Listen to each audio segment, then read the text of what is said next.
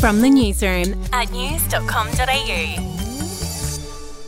This is the latest from the newsroom. It's Friday, the 3rd of June. We'll start overseas, and the Queen will miss a Jubilee event after suffering discomfort during the Trooping the Colour, where she stepped out on the balcony of Buckingham Palace with the family.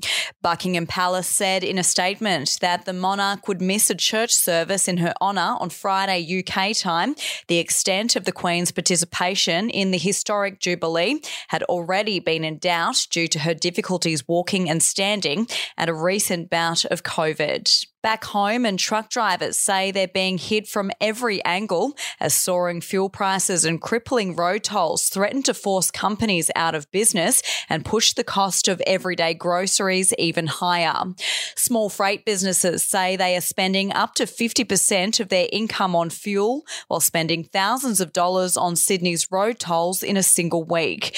New South Wales Metro Roads Minister Natalie Ward said the review underway into tolls showed the government was committed to reducing costs of living pressures. Meanwhile, one of the larger electricity retailers has begun turning away potential new customers amid growing fears that chaos in wholesale energy markets will make it uneconomic to provide power at affordable prices. Simply Energy has joined at least 18 smaller providers in removing offers for new customers. Simply Energy is the first retailer with its own power generation assets to decide to turn away potential new business. To sport and in cricket, spectators and players at Lords have paid the ultimate tribute to Shane Warne. On day one of the first test between England and New Zealand, play was halted at the end of the 23rd over as a respectful 23 second applause rang. The Australian legend wore number 23 during his cricket career. In March, aged just 52, Warne left the cricket world in shock when he suffered a heart attack and died while holidaying in Koh Samui. We'll take a break break.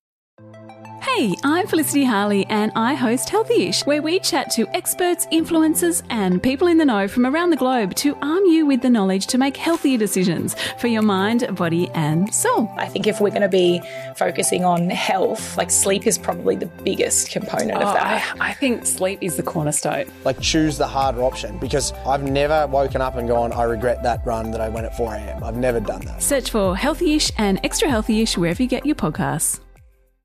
Convicted pedophile and ex Australian TV star Robert Hughes will be released from prison and deported to the UK by Border Force officials. Hughes will be escorted to Sydney Airport no later than June 14 after his Australian citizenship was renounced and the federal government cancelled his residency visa. Hughes was sentenced to 10 years and nine months in prison in 2014 for 10 historic child sex offences, including sexual intercourse without consent and multiple acts of indecent assault. That's the latest from the newsroom. We'll be back with another update soon. Follow or subscribe to From the Newsroom wherever you get your podcasts.